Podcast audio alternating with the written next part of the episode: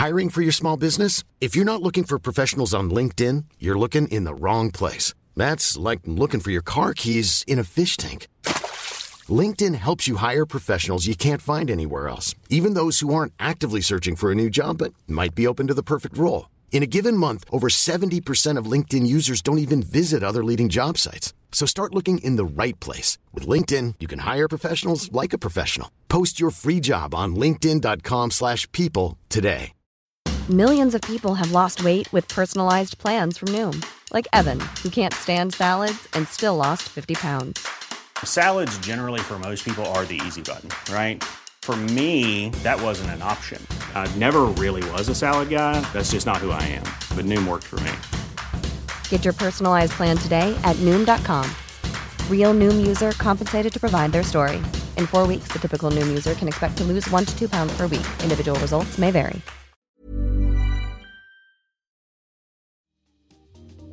Welcome to Face to Face.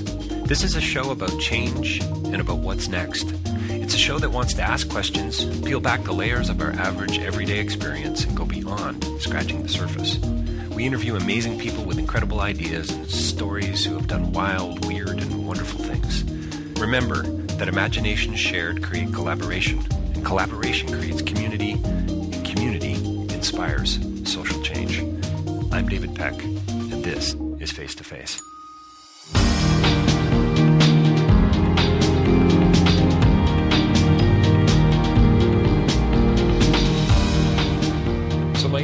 Today was an absolute delight. It was with Susan Delacourt, uh, and we talked a great deal about her new book called Shopping for Votes. The subtitle of the book is How Politicians Choose Us and We Choose Them. She's um, political columnist with the Toronto Star and iPolitics. She's been she's been working on on these issues and as a journalist since since the 80s. We talk a lot about the media. We talked uh, a lot about uh, Stephen Harper and Prime Minister Trudeau. We talked about uh, one of the lines was how Harper was was talking about dollars, but Trudeau Trudeau was talking about change. That was a a, a quote from Susan. I think we even get a Annie Hall reference into this interview, which is which is uh, a lot of fun. But there's something really hopeful and uh, wonderful about uh, Susan's book, but about her as well, and about about her approach. And um, so, so I think you're going to really enjoy this interview for a variety of reasons. If you if you care about where we're heading as a country, if you care about politics, uh, and also there's a couple of great stories uh, uh, uh that that Susan has to tell, and about how they had an influence on on her writing and on this book. And so um, stay tuned for more with Susan Delacourt. Check out davidpecklive.com for more podcasts if you'd like to hire me as a speaker, or uh, check out also uh, my book, Real Change is Incremental. You can get it there. Susan Delacourt. Well, welcome to Face to Face, and uh, we're joined today by an, an, another very special guest, a journalist, an author uh, who has written a book called Shopping for Votes, subtitled How Politicians Choose Us and We Choose Them. Susan Delacourt is our guest today. Susan, thanks so much for joining us today. Thanks for having me. And from what I understand, you're still uh, writing with the Toronto Star and iPolitics. You're a political uh, columnist, uh, author. You've written several books, uh, award winner, too. award finalist, yes. Oh, oh, well, yeah, the, the um, the book made the finals for the Hilary Weston Award, and yes, I've received a couple of sort of career long ones. Nice, and and probably well deserved would be my guess. I couldn't possibly say that. right. But we'll see if we can find somebody who will. Uh, here's what Peter Mansbridge says about your new book, uh, Shopping for Votes. Quote, This may well be one of the most important and revealing books about Canadian politics written in some time. Delacourt does what Delacourt does best breaks down the mystery and leaves you saying, Now I get it. If you've ever wondered why political parties do what they do when they shop for your vote, the answers are on every page. Close quote. What a delightful quote. So, how much yeah, did you have I'm to pay for that? Peter back for that for a long time. That's right. That's right. There's going to be uh, dinner parties galore coming. That's right. Yeah. I, I yeah. I, I promise I gave him no money for that. Yes. Reads like an ad. Maybe maybe a fifty dollars chapters card is about maybe all. that yeah, would be nice. Yeah, yeah, something like that. So, well, I've almost finished the book, and I have to say congratulations and, and what a delight to read. It's it, it reads like a journalistic piece, but it's it's it's academic. It's important. It's got so much detail, uh, but also reads really well in in a in a fun and a friendly sense as well. So yeah, a terrific read. Um, I thought I chose uh, uh, my political party. No. You're, well, Yes, you do to an extent. Yeah. But um, I, I think the great irony of um, of politics right now, in you know, or at least for the last few decades, is the less interested we've become, or citizens have become in politics, the more interested they've become in us. Mm. They've had to work a lot harder. You know, gone are the days when a politician could casually wander up to a voter's doorstep and get to know the person inside. People don't answer their doors. They don't Right. answer their phones. The polls are usually wrong. So, um, what the politicians have said, as you know, as you've read, is that the people who are very good at knowing who their consumers are is the marketing world. So they've been borrowing tips and techniques from marketing for you know over half a century. As as the consumer world grew, and marketers got to know their uh, their buyers better, the political people started borrowing the tips and techniques. Like, I mean, on one level, it makes perfect sense, right? Why wouldn't they do that, right? I mean, it's a, it's a new medium, it's a new way of communicating, it's a new way of connecting with your constituents, et cetera, et cetera. But all of that sounds very sort of anti-relational in a sense. But if people aren't opening their doors, they've got to do something. But there's a sense in which, uh, I mean, I don't want to go too cynical, but you you sort of read the book and say. Wow, really? This is how they're approaching us. Like it's it's almost as if there's a, a dumbing down going on that, frankly, I find kind of alarming. Well, that's what made me write the book. Yeah. Um, because I've worked in Ottawa for a long time, and I was noticing that the And is that what you got the medal for? Is that what you got the yeah, award for? like, yeah, yeah. hanging in there. That's right. Um, but the, uh, you know, when I, I, I think I wrote this in the preface, but when I first came to Ottawa, I, you know, I, I used to use metaphors to try to explain the relevance to people, and Mm. so sometimes Ottawa felt like a courtroom, you know, Right. with a, sometimes Ottawa felt a bit like a university lecture hall, especially during the Constitution. My degree is in politics, so I regarded it as sort of a, you know, an internship or a, a, a working education in, in what I'd learned in school. But I found the longer I was here, the less those metaphors were working. Hmm. And it became clear to me that, that the language of the malls and the, uh, the advertising world were more useful to people in trying to understand what people were doing. You know, that, um, and I think there, there's a real attempt to appeal to voters just through their wallets. That the only way that things were relevant to people was if it hit them in their pocketbook, which is you know those pocketbook issues. People don't say pocketbook in real life. right, right. Pocketbook politics. So it it occurred to me that it felt cynical. It felt a little transactional. Yeah, for It- for sure. Yeah. And and I'm not sure sort of allows people to be their best selves. The the the, the phrase I kept using was, you know, we t- keep talking about value for the dollar, but we didn't talk about values or values of the heart and the mind. Well, I've I've often wondered if governments are driven, you know, uh, by by by the bottom line. Certainly not necessarily by human rights or by you know uh, relational principles. Right? It's about the budget. It's about the line item and so on. And, and and you know, because I'm a social change guy and because I want to think I can change the world, and so my you know my students can as well. You want to be able to say things with a certain degree of hope. But but if I but if think- uh, your government is just all about the bottom line, we're in deep trouble, aren't we?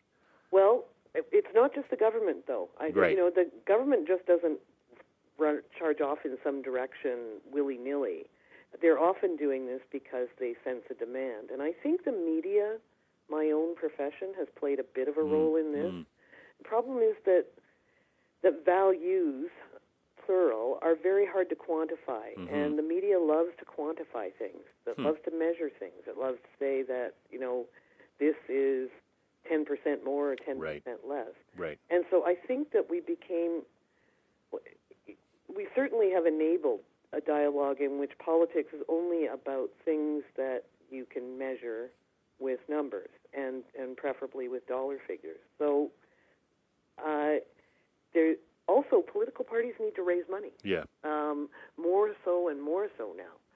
Um, and the, the successful parties, thanks to fundraising reforms, are the ones who raise little tiny bits of money. You know, like the tiny donations, uh, you know, widespread donations. So, Well- in the sense that they operate as fundraising machines, too, of course they have lots to talk about with Sure. the marketing world.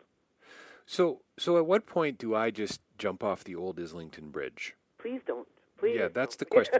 because I, I go, you know, I, I, I, I, I want to talk about what's happening at a higher level. I also want to talk about grassroots. How do we meet in between? I mean, that that's that's where change is going to occur. You know, the whole, you know, at the risk of sounding corny again, splash and you know, splash and ripple. That's that's the way things happen. So so I want to talk about how our government is in is complicit. Uh, you know, coming alongside cluster munitions, for instance right? Okay, so it's pretty nuanced, and we're going in a little deeper and so on. And yet, what you're kind of saying to me in, in, in shopping for votes is that uh, actually you don't really, David. All you really want to talk about is how much money the government's going to save you because of childcare or health care or wait times. It's all got to be quantifiable. Is it- Well, here's where the 2015 election sort of plays with my thesis, and I, I think um, I did this on the Current when they they asked me to um, to sum up Harper's legacy, and I said that I which was, is kind of an unfair question in some regards. oh, but it was such a fun way to do it. Though um, I did it with a cash register, the, Ah, the sound of a cash register. Interesting. Okay. the very first time that people started to think he could become prime minister was when he stood beside a cash register in an electronics store in the campaign of December 2005. And In the town of he was gonna Oakville, I find it was a town of Oakville, wasn't it? That he did that I in think it was. Um, Mississauga, something like that. it might have been Mississauga. West End of Toronto, Oakville, anyway. Oakville was Tim Horton, Tim Hortons, that's right. The Mm-hmm. Tim Hortons in Oakville, yes. and he was standing by a cash register there too. Um, but uh, but he stood by a cash register and announced that his government would lower the GST. Never mind that it would bankrupt the Treasury. Yes, 12, that was a 12 to 14 billion dollar kind of mistake, was it not? Right. Yeah, That's, yeah. Economists agree. Um, that's right. so, but that that was really, I, I that was the first bookend, and the final bookend was in the last week of the 2015 election campaign. He developed a little pattern, a routine on the stage, which he did with the Ford brothers. Right. Remember? Yes, To the I do. sound of a cash register. Yes. um, and throwing money on the table, literally, to show how much a liberal government would cost Canadians. And it didn't work. So I think it, the cash register sound and the noise and the image are a really good set of bookends to Stephen Harper's career, and maybe, maybe a decade in which that was a very powerful image. But I Hmm. think the election gave me a little bit of hope, not because Oh. of the outcome, but because it revolved around Syrian refugees. Right. It revolved around the niqab. We were actually having a discussion about Canadian values and foreign policy, even, in a Canadian election campaign, which told me that that's still out there, that people are not only voting with their wallets, people are not only Yes. looking for Yes. deep discounts on their taxes. Right. The winner promised to put the country into deficit, um, which says that people understand that there's more to life than seeing a discount on their taxes when they check out of the, you know, to the, the metaphorical uh, cash register every year at tax time. That that people are looking for a little bit more. So You know, I went to see I went to see uh, uh, Prime Minister Trudeau uh, in Georgetown about a year and a half before I think he launched the campaign, and just because I was starting to, I don't know, I guess listen a little more closely, and uh, and ended up leaving work early, and you know there was about eighty to hundred people there, and he was he was he was intimate. He handled Q and A well. He spoke well. He was un, in a hurry, so he didn't have a lot of time to chat. But I left I left encouraged from that meeting, and I remember coming home and talking to my wife about it, Elizabeth, and just saying, you know, there, there's a substance here that I don't think I've seen in a while. Now, you know, who knows where we're going to head and where things are going to go. So I too, I think, felt a little bit of that hope that I hope that I hope most other Canadians felt as well as they went to the polls. Uh, that that stands out and above and beyond the cash register. You know, Well, let, let me tell you the story about how Trudeau got an, an, an ever increasing role in this book. are you allowed to call him Trudeau just because you're a journalist? Uh, well, I guess I should call him the prime minister. It wasn't, wasn't Trudeau then. He was. I always always love those scenes in like The West Wing when when somebody was like you know trying to be disparaging toward the president and they'd refer to him as Bartlet and then then one of the guys would go, "That's President Bartlet." That's right. I've asked I've asked the staff what they call him. Oh, okay. Uh, uh, these are his old old friends, you know, Yes. in there, and they call him prime minister. oh, okay. Well, it kind of makes sense. But uh, whatever you want to call him, I'll Yes. tell you how he got in the book. So there's a, a, a place, uh, a restaurant in Ottawa called the Metropolitan, which is right in the center of the action. And in fact, as we're speaking today, it sits in front of where the sinkhole is in Ottawa. Oh, okay. But it's a much trafficked site. You know, you, you sit there and you see the world go by. Right.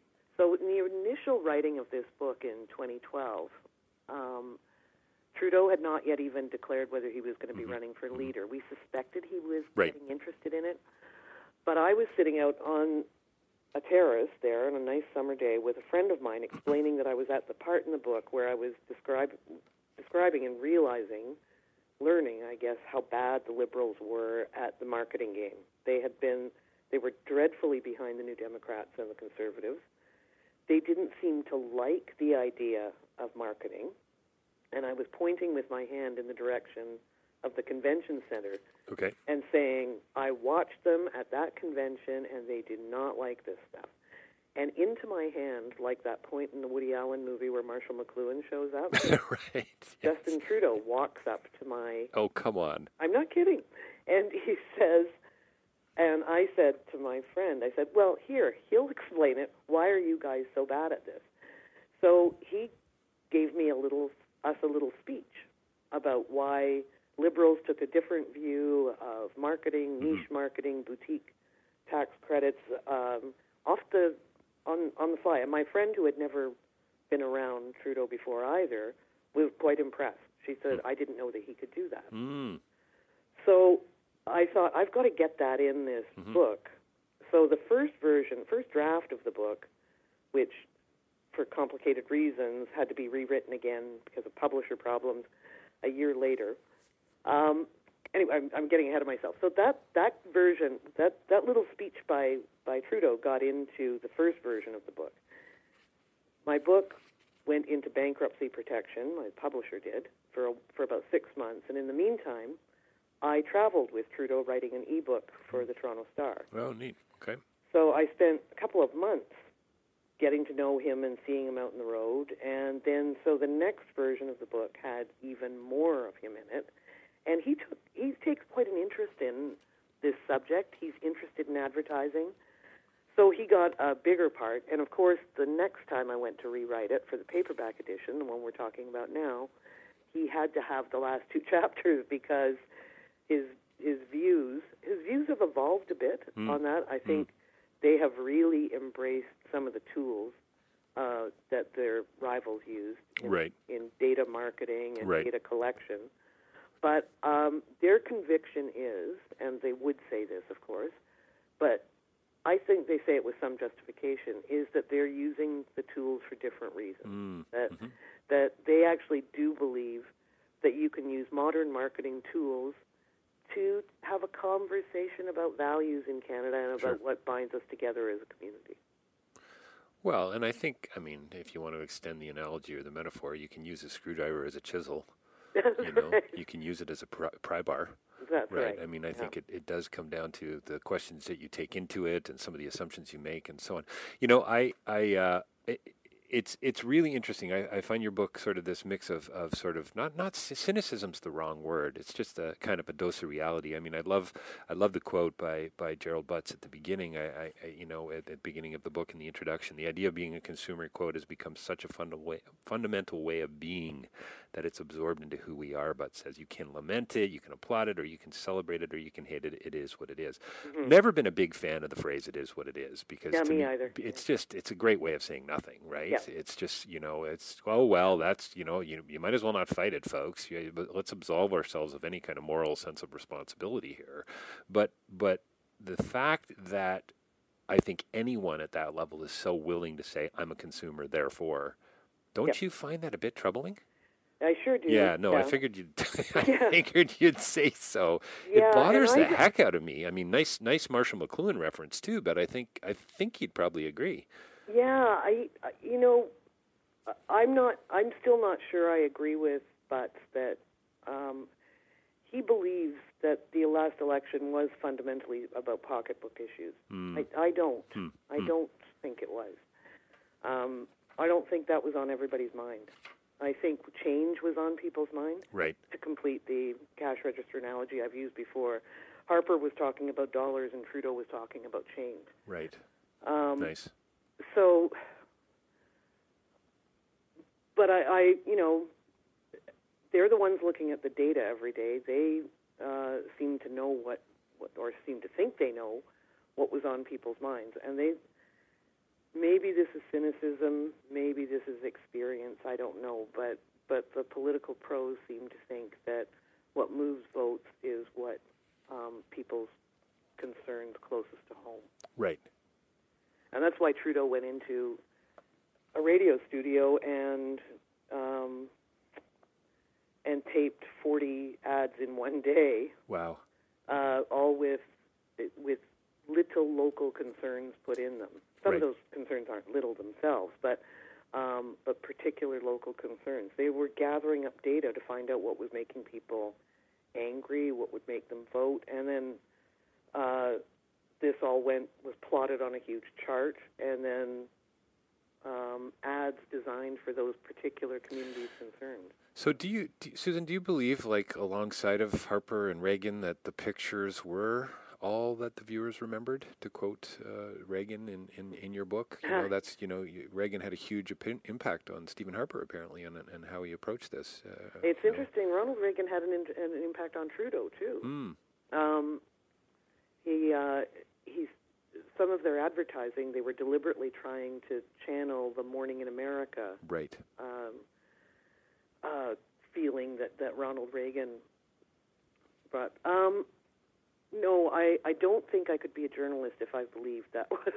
Well, I mean, and I guess that I guess already here's your follow up question, and you haven't even answered the question, and- please take it wherever you want to go with it. But you know, is a picture really worth a thousand words? I mean, I've never bought that personally.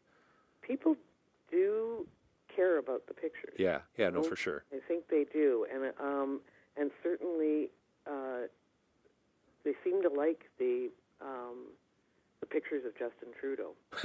uh, True. It's it, they have uh, they are playing image politics far as well as Harper did. Sure. Harper paid a lot of attention to it too. Um, and th- these guys, the, the liberals, are playing it just as well. And I don't, you know, it's it's kind of a cheap answer, but I don't think they'd be doing it if it didn't work. Right. And uh, the energy that all politicians devote to that image stuff is um, is huge. Uh, that was a pretty neat, uh, like a pretty interesting advertising group. I spent a lot of time talking to Trudeau's advertising people um, to do this update, and they were taking some chances that Mm. were interesting. Although I I love that the same people who did the Joe I Am Canadian ad in the early 2000s Yeah. did the Brampton did all the ads for Trudeau this time It too. cracks- you could cracks actually see the similarities. You could hear the cadence. Yeah, no, it's it's true. You know, there's there. Uh, my son and I were uh, in our basement. TV was on. I can't remember what what, what was happening, uh, but it was it was a real quick kind of peripheral, almost catch of the screen. And there was Justin uh, walking towards the screen, and uh, Parliament in the background, a steady cam shot. You know, wonderful shot of him. And he said, you know, Stephen Harper says I'm not ready. for I'll tell you what I'm ready for. And bam, bam, bam, and it was like four or five things in a row. My son 10 years old says, Dad, he didn't say anything negative. mm-hmm.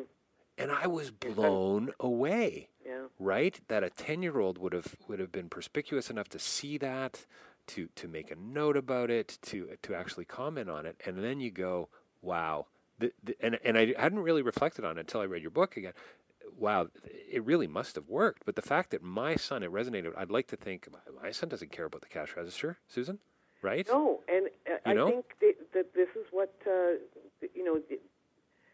Trudeau had some true believers there in the advertising, you know, who were Right. very upset about Stephen Harper. Right, right. Those people at Bensimon Byrne were, you know, they they shared. Um, they they weren't just being paid. They were- actually- they were in. They, they had got religion on this. Right, right. Drunk the Kool Aid. Yeah, and Yep. I, you know, as the book says, you're not supposed to repeat an allegation. It's the oldest rule, one of the oldest rules in politics. If you know the Nixon "I am not a crook," all people will remember is you know you you don't repeat the allegation. And Trudeau had been told that and learned that as well. But I think I, I, I love this. It was kids that actually persuaded him that the the you're, I'm not ready charge or he's not ready had penetrated to every level. Right. One of his friends' nannies said that when Trudeau's name was mentioned around their house, the kids were saying "nice hair." you know, so so if the ad had got to kids, then there was only one way to do it, and it was to walk straight into it. Too. I like the. I thought it was. Um, you know, it was one of those things you sort of know instinctively, but then the ad guys said that they did. It was very deliberate that they put Trudeau moving in every ad, Yes. as opposed to they wanted to show him doing things that Tom Mulcair and Stephen Harper would not do Right, right. climbing Grouse Mountain, walking upstairs on Sure. an escalator. They Not the shot behind a static desk with the lamp at night kind of approach. right, and a friend of mine told me that the Mulcair ads looked like those insurance uh, those those ads you get from you know lawyers who will deal with your car crash. Right, right. Yeah, that's um, yeah. There were no. I, again, the pattern was set really early. Sure. uh, the day of the election, uh, actually, you could distill the first day of the election into how the election was going to turn out. Because Harper and Mulcair stayed in Ottawa, put themselves against the backdrop of big, gray, immovable buildings, and talked about Ottawa things. And everybody said that Trudeau was an idiot for getting on a plane. He's just not ready Right. got on a plane, went halfway across the country, went all the way across the country to Vancouver, and a few hours later turns up sunny skies behind him, a bunch of people, and the contrast between Yeah. Oh. that kind of politics Yeah. and was it, it was there Well, on day one, right? Day did- one. Didn't he humanize it to some degree, Susan? What's that? Didn't he humanize it to some degree? And Didn't- he showed that this camp uh, that the election wasn't going to be won by who was the, the angriest person in yeah, Ottawa. I'm a I'm a real guy. I I actually do want to shake your hand. I do care Yeah. about the issues. The images might be saying this, Yeah. but I've also and this is kind of taking the tools I think and using them wisely and appropriately. But I'm also on the ground over here. You know, I'm Yeah, I this isn't in the book, but I saw him at the end of June last year when Mm-hmm. things were looking really, really bad. So this is about a year ago now, Mm-hmm. and everybody was saying that Tom Mulcair was going to be the next right. minister, and the the Liberals polls were showing them that way too. It was bad last summer, and the not ready ads had worked. Um, and I ran into him at a. He actually gave a speech on Canada-U.S. relations at the Chateau Laurier, and I said, "Are you worried at all? Are you uh, upset? Are you seeing these?" And he said, "No." He said, "You've been on the road out there with me. You see what's happening." And he knew unlike his predecessor, Michael Ignatieff, who seemed to be caught flat-footed when Jack Layton said, "Why haven't you been in Ottawa?" Right. Trudeau was very unapologetically not in Ottawa as Liberal Right. leader. Right. He had uh, he spent as little time here as possible, and the campaign showed that. Do you think? Do you think that Trudeau, Prime Minister Trudeau, treated Canadians with a little more respect, with from a, from a from an ad campaign perspective? Does that make sense? I Like treated them more as opposed to just the Tim Hortons, you know, like the Tim Horton Canadian. Uh, yeah, I actually- think I think he he I think their advertising fundamentally spoke to a, a different thing. I think the NDP got close to that too. right. especially in the campaign before, Jack Layton definitely did. Um, a, a lot of the, you know, a, a lot of the liberals' ideas came from both places Sure. too. You know, they didn't just dream these up, and I, I think they did want to channel some of Jack Layton's spirit too. The the guy you want to have a beer with, the guy Yeah, who says sure. Ottawa is broken, uh, the you know, the guy who seems to have a smile on his face all the time. That that was definitely, you know, it it helped that they had a guy who could do that. That that Trudeau is, I think, fundamentally an optimistic person. He reminds a lot of people for good and for ill of his father. Right. Yep. So I, I think they had, if you want to use marketing language, they had a, a credible salesman. Right. But um, but yeah, I think. Well, I, I don't just think. I know. I think they they were convinced all the way through, and this was very much Trudeau that you could speak to people optimistically. And don't and don't we all want to believe that there is a leader out there that we can trust, who is going to be transparent, who is going to lead us in the right way? well, not if you stay here in Ottawa. But you but you get the medal though. yeah, yeah, yeah. That's a, it's very important for us to get out of here every now and then. Right. I was really glad that I, um, in retrospect, that my uh, that I got a chance to spend some time out in the road with Trudeau a couple of years before the Uh-huh. election because you did see something was going on out there that I don't think people here in Ottawa understood. Hmm. The, the conservatives were fond of saying that Trudeau was the media darling. Right. I, unless there are different reporters in Ottawa than the ones I know, I I didn't. There wasn't a whole lot of we. The Ottawa Press Gallery collectively is a pretty cynical pack, I bet. and I- didn't detect a lot of affection for Trudeau Hmm. Interesting. before the uh, before the election. And still, you know, you get the. I think he's got some grudging respect now, Right. but he, it certainly when he landed here, I don't think he was taken seriously by the usual pundit and chattering classes.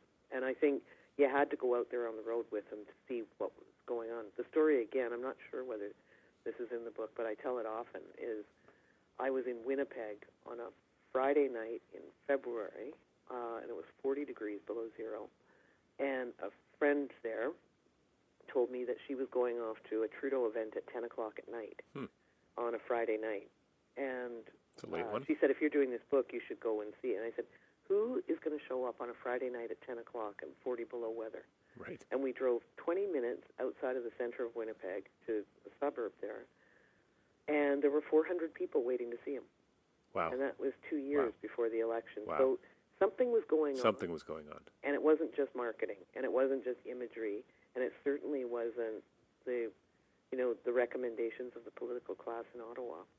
So after all these years, the political writing, the journalism, the interviews, the traveling, I mean, are are you currently hopeful? I mean, I think I Yep. can hear that tone in your voice. Yep, I am. Yeah. I am. Tell me more about that. Um, I, I was. Um, I I think a, a lot of my hope was restored during the niqab debate. Huh. I, I, uh, for a while there, it felt like a very bleak time here, Mm. and I say this without partisan, um, with with no partisan bent or anything like that. Although, as, as a journalist, I think you know we had to object to a lot of things that were going on with Sure. the conservatives when they were in. Sure. Um, but I thought that was a really black time there. That, and if it had worked, if if this the dog whistle politics had worked during the election campaign, you know, regardless of which party was was promoting them, I would have been in a pretty bleak mood. Because of where this was potentially going to lead. Mm, Yeah. yeah, the The shutting And- down of conversation, the the inherent uh, racism, etc. snitching on your neighbor. Right. Right, that's the opposite of Yeah, politics, yeah. right? That's um, that's a bit distressing, and the fact that it didn't work, and the fact that that three million more people voted in this campaign Yeah, than voted the last time tells me that all our work here is not in vain. You know, sometimes you think that nobody's listening, and I, I take it. You know, media companies don't share their numbers or something like that, but the media company, uh, the the numbers or figures I heard during the campaign was that a lot of people were paying attention to the election. And I went to Toronto, which admittedly is not representative of all of Canada, but in the middle of August, I went to Toronto and stood on a street corner with a candidate, NDP candidate actually, and uh, I was surprised by how many people coming out of the subway knew that an election was on. you know, and we're always, you know we're always shocked and grateful now that anybody knows what's going on Yeah, here it's true. but it was it seemed to count to people right this uh, this last election and I, I think even now the conservatives you saw the jokes I guess from the press gallery dinner over the weekend Yes, yes. realized that that something went a little off the rails in the last few years. Yes. And yes. and it's it's time to get it back. I don't think Stephen Harper was a bad man, as Rose said. Yes. Right. Uh, but I think I think things got a little too cynical here. Do you think? Do you think that if politicians treated, you know, Canadians, I'm not, gonna- you know, forget about Tim Hortons for a second, but just Canadians, period, a little more intelligently, with a little more, um, I don't know, uh, uh, just talked about, and I th- and I think Trudeau did this, but to just talk to us a little bit more as fellow Canadians, uh, respectfully, uh, in a more transparent way, in a more truthful way. I mean, a lot of people said that that he was wrong to apologize for the you know elbow gate incident, which I think is uh, would be a lovely and interesting conversation to have with you at another time. But but just that level of I don't know humanity, honesty. I I mean, I think that's what most people want. And I think do I, think this election sort I of do too, and I, you know, if you'd asked me about three weeks ago, I would have been a little more worried about them, frankly, these guys, because they were starting to do a few of the things, and Trudeau has now since said it that rushing things through the House, uh, ignoring the opposition, and then you know the the elbow was just sort of the tip of the iceberg there, and I I was one of the people uh, saying on Twitter he better apologize and he better make it a real apology, not one of those if anyone was offended ones. right. And I I think there, there seems to be some evidence that uh, he or his advisors or all of them had a little chat with themselves and decided this isn't our best film. Right. That's uh, let's do this again. My husband um, wrote a column about this in uh, National Newswatch uh, last weekend, and the response to that that column has shown me that it was huge readership, and I think it was because people. It, he he said that it was interesting and laudable that somebody was actually backing down from things, and I think Canadians understand that too. You know, it's, uh, I think something has happened here in the past few weeks that um, convinces me that they these guys haven't forgotten that they were elected to be Right. different. Right. Yeah, I guess obviously time will tell and how things unfold over the next few years. But I, yeah, I, I'm I'm I'm hopeful too. I uh, I think there's uh, uh, lots to uh, lots of ripples uh, still to come. They're, I they're hope. still calling press releases product, so I don't. Oh man! gonna- yeah. So so so back to that whole you know we'll, we'll wrap things up here in a couple minutes, but but um, back to that whole consumeristic kind of thing. That uh, to me it's really dehumanizing, right? I mean, I'm not a consumer. I I'm, I'm a human being for heaven's sakes. I've got feelings. I do access, but from a marketing perspective, I guess it makes a whole lot of sense. Uh, Well, I think if we can remember that we're sometimes consumers and sometimes we don't want. Sometimes we want to actually pay more for things. right. You know, that's uh, sometimes we uh, don't care about the cost because something else is more important to us. And I think that's, uh, you know, I don't spend my days shopping, and I don't spend my Yeah. days looking at at every one of my decisions through the prism of what is the best shopping Well, experience. no no need to invoke Marx, but I'm not a commodity. exactly. Yeah. You know, Yeah, and and don't treat me that way. that's right. Yeah. Uh, my son and I and my daughter, uh, Victoria and Spencer, you know, from time to time we'll watch uh, ads. They'll come on, and you know, oh wow, I really love this ad. Or, but there was a time when it was kind of uh, with them, at, at even a couple of years ago. Hey, can can you spot the lie? Where where's the lie in the advertisement? oh, that's a good idea. Yeah, Yeah. and it's pretty interesting. And I, I don't know that it's had a huge impact on them. I think time will tell. But but it is interesting to see that I, I think my kids are fairly um, hmm, attentive viewers. Yeah. yeah. And I think I've always maintained I don't care so much about what's on the tube or what's being offered. I care more about the analysis, more about the, you know, being able to say, no, I don't want to see that movie, or that is a lie, or Yeah. don't, you know, this this shampoo is not going to make me, you Yeah. know, a, a better catch. yeah. Well, you saw the the when when really sort of the the consumerist revolution hit with the um, in in the 1950s and 60s that that people even then were suspicious of ads, and you saw Right. Chatelaine warning people you can be an educated consumer. Right. And I I I think you know people are rewarded for that. Well, and let's and let's hope that continues, uh, you know, politically as well. I mean, let's hope that there is sort of a, a new light that's been shone, and, and not only in this this whole sort of uh, consumeristic approach to, to marketing and to, uh, sorry to, to, to, politics. But may, maybe maybe the tools maybe that's the observation or the insight for me is that maybe the tools can be used in a in a more positive and a hopeful way. Use their forward. powers for good, not evil. that's right. Yeah, see, well, you got to quote Spider Man, you know, when you can. With great power comes great responsibility, it seems yeah. to me. Uh, Susan, thanks so much for your time today. Oh, thanks. Uh, this was great fun. Susan Delacourt, she's a political columnist with the Toronto Star and iPolitics, and uh, she's been covering uh, a place, uh, Canada's capital, since uh, since the 80s that apparently you've got to get away from from time to time to time. And my family and I are going there this summer. So, are you telling me we should go hang out at the Metropolitan? Is that exactly? You never know who will walk by. Yeah, no, it sounds sounds fun. The book is Shopping for Votes: How Politicians Choose Us and How We choose them. Susan Delacourt, thanks so much for, for being a guest today on Face to Face. Thanks, Susan.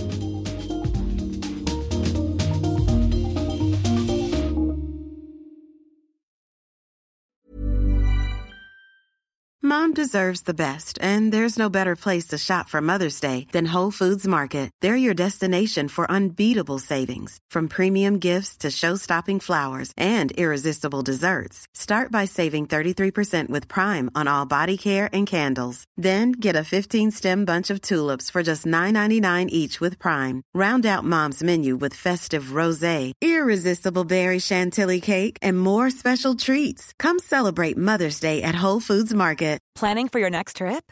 Elevate your travel style with Quince. Quince has all the jet setting essentials you'll want for your next getaway, like European linen, premium luggage options, buttery soft Italian leather bags, and so much more. And is all priced at 50 to 80% less than similar brands. Plus, Quince only works with factories that use safe and ethical manufacturing practices. Pack your bags with high-quality essentials you'll be wearing for vacations to come with Quince. Go to quince.com/pack for free shipping and 365-day returns. Planning for your next trip? Elevate your travel style with Quince. Quince has all the jet-setting essentials you'll want for your next getaway, like European linen, premium luggage options, buttery soft Italian leather bags, and so much more. And it's all priced at 50 to 80% less than similar brands. Plus, Quince only works with factories that use safe and ethical manufacturing practices. Pack your bags with high-quality essentials you'll be wearing for vacations to come with Quince. Go to quince.com/trip for free shipping and 365-day returns.